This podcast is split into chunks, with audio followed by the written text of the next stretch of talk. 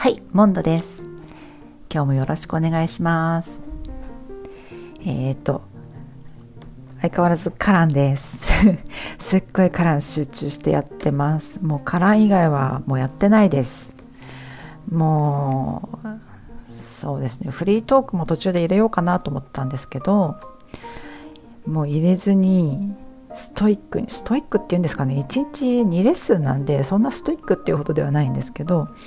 ずっとカランばっかりやってます。ネイティブキャンプのカランばっかりやってます。で、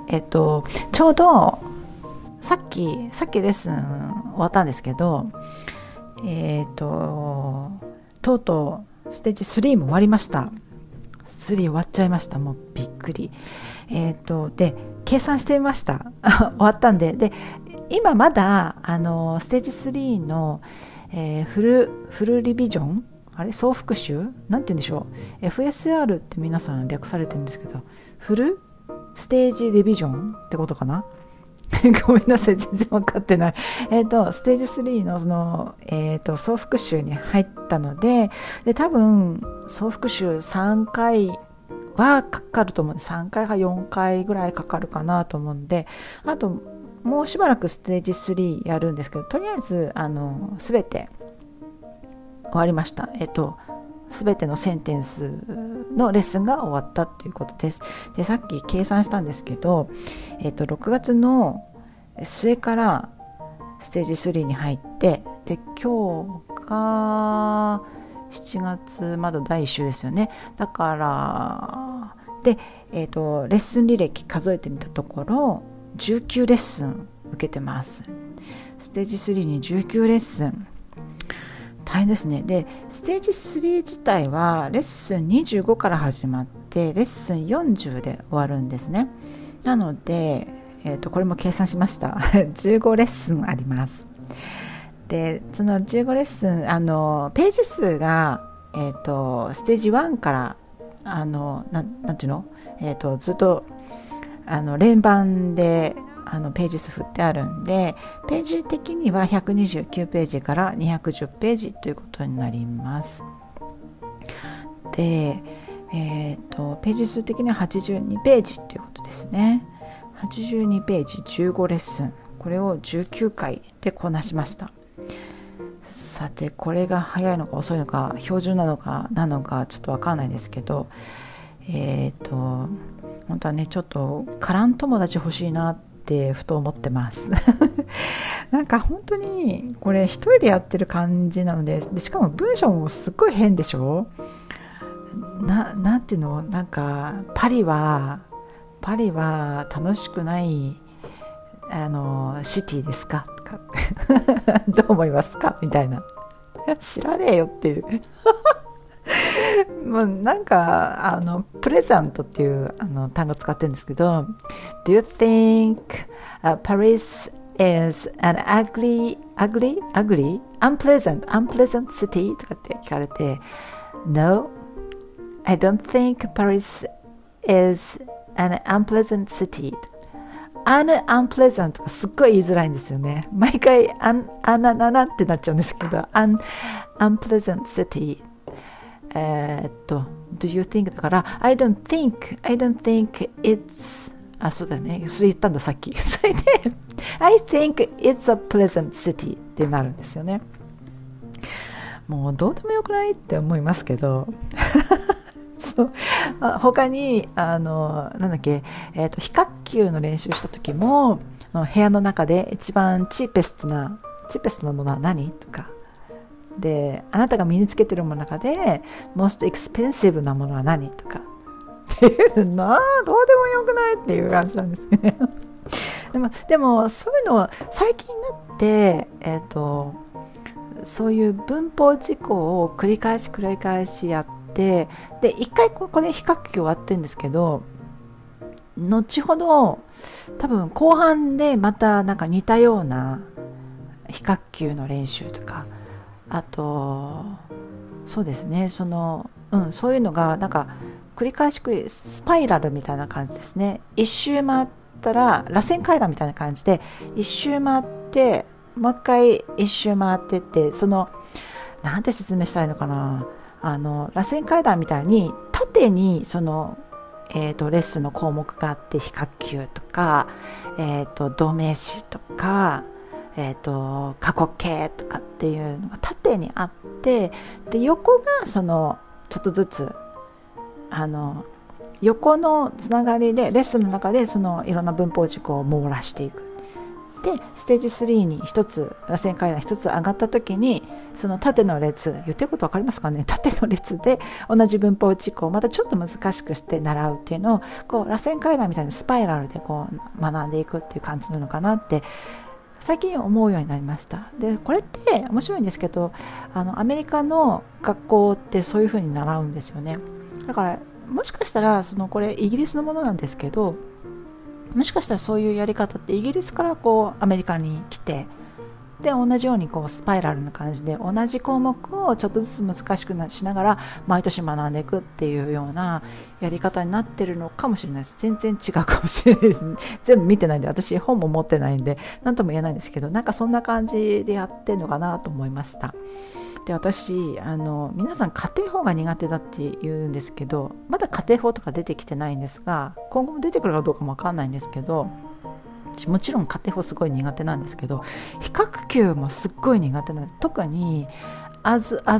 なんとかってやつですね。今日やったのが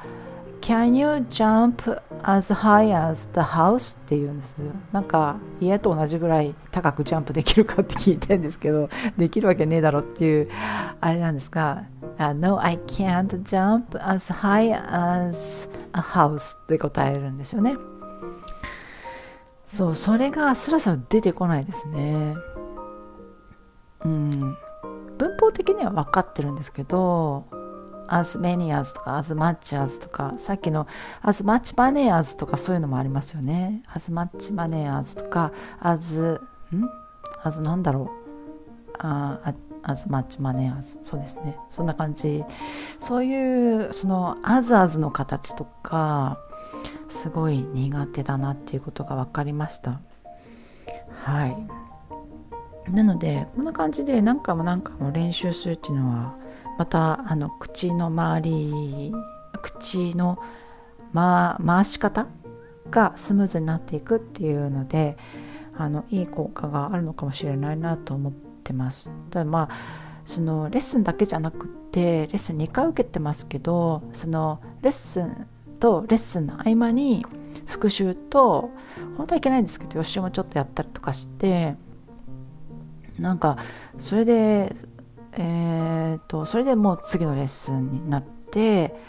で次のレッスン終わったらまた復習して予習してっていう感じになるので、復習の方に重点を置いてますけど、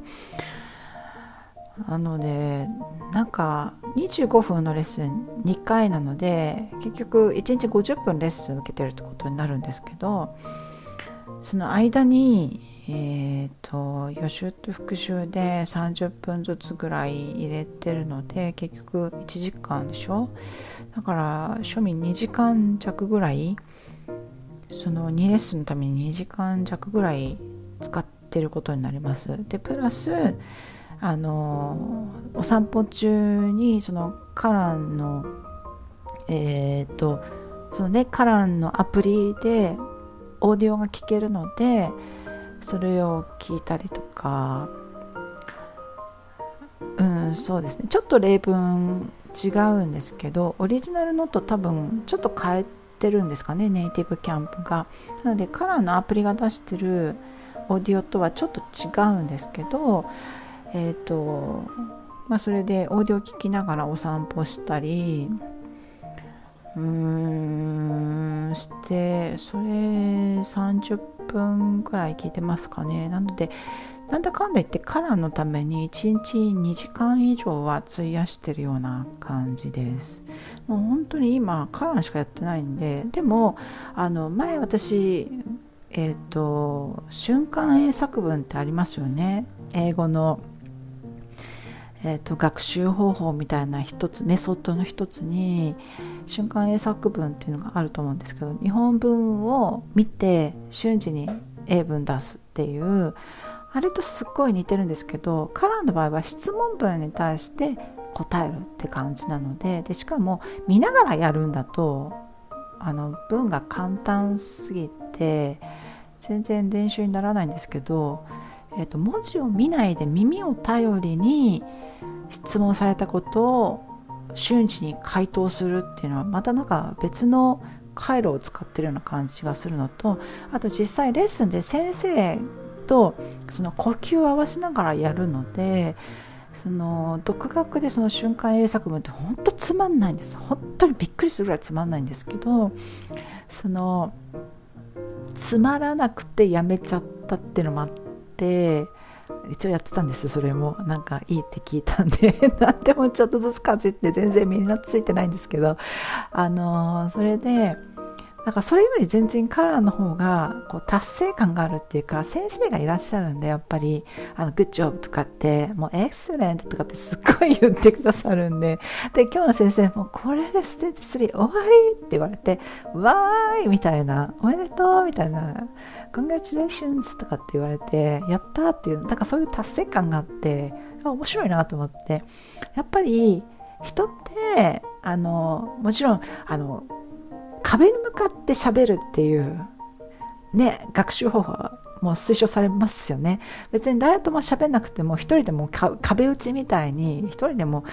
スピーキングの練習はできるよって言うんですけど、もうほんとつまらない。そういうのってやっぱ人って人から離れては生きていけないっていうのを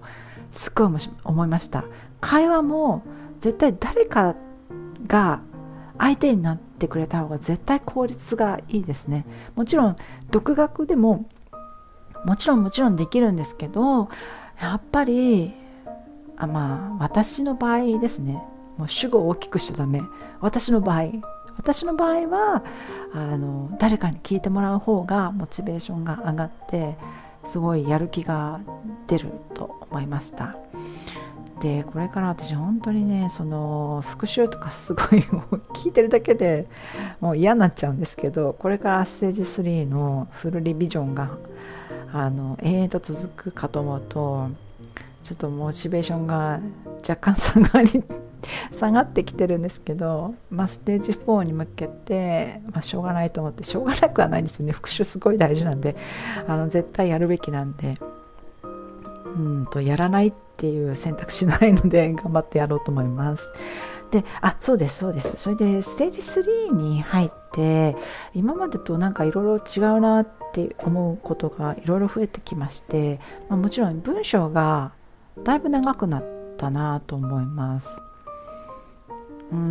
そうですね、文章そのまんま自分の考えを自分の言葉で言うっていうんじゃなくて、テキストにある通りに喋るっていうことなので、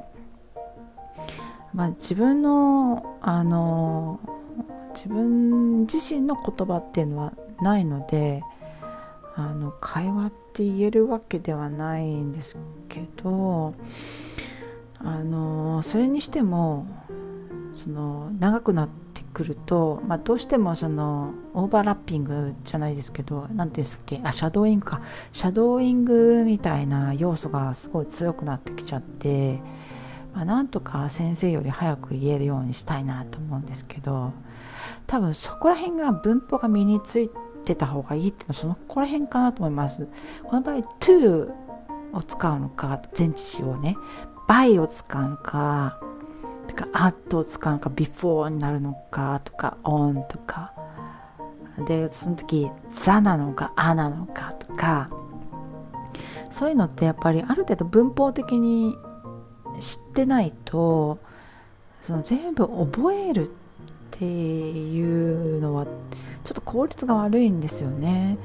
だからやっぱりこの辺が文法って言われてるとこなのかなと思います。ただステージ3までに関してはそんなにすっごい難しかったっていうのはなかったです。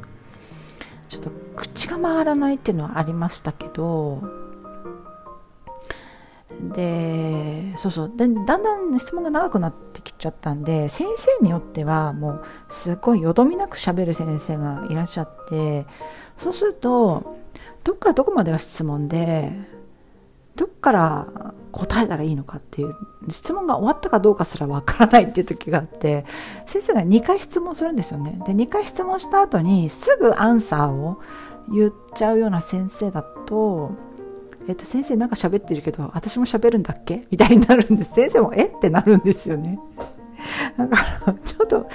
間を空けてくれたら私も喋るタイミングわかんのになって思うんですけど、多分ちゃんと聞けてないからなんですよね。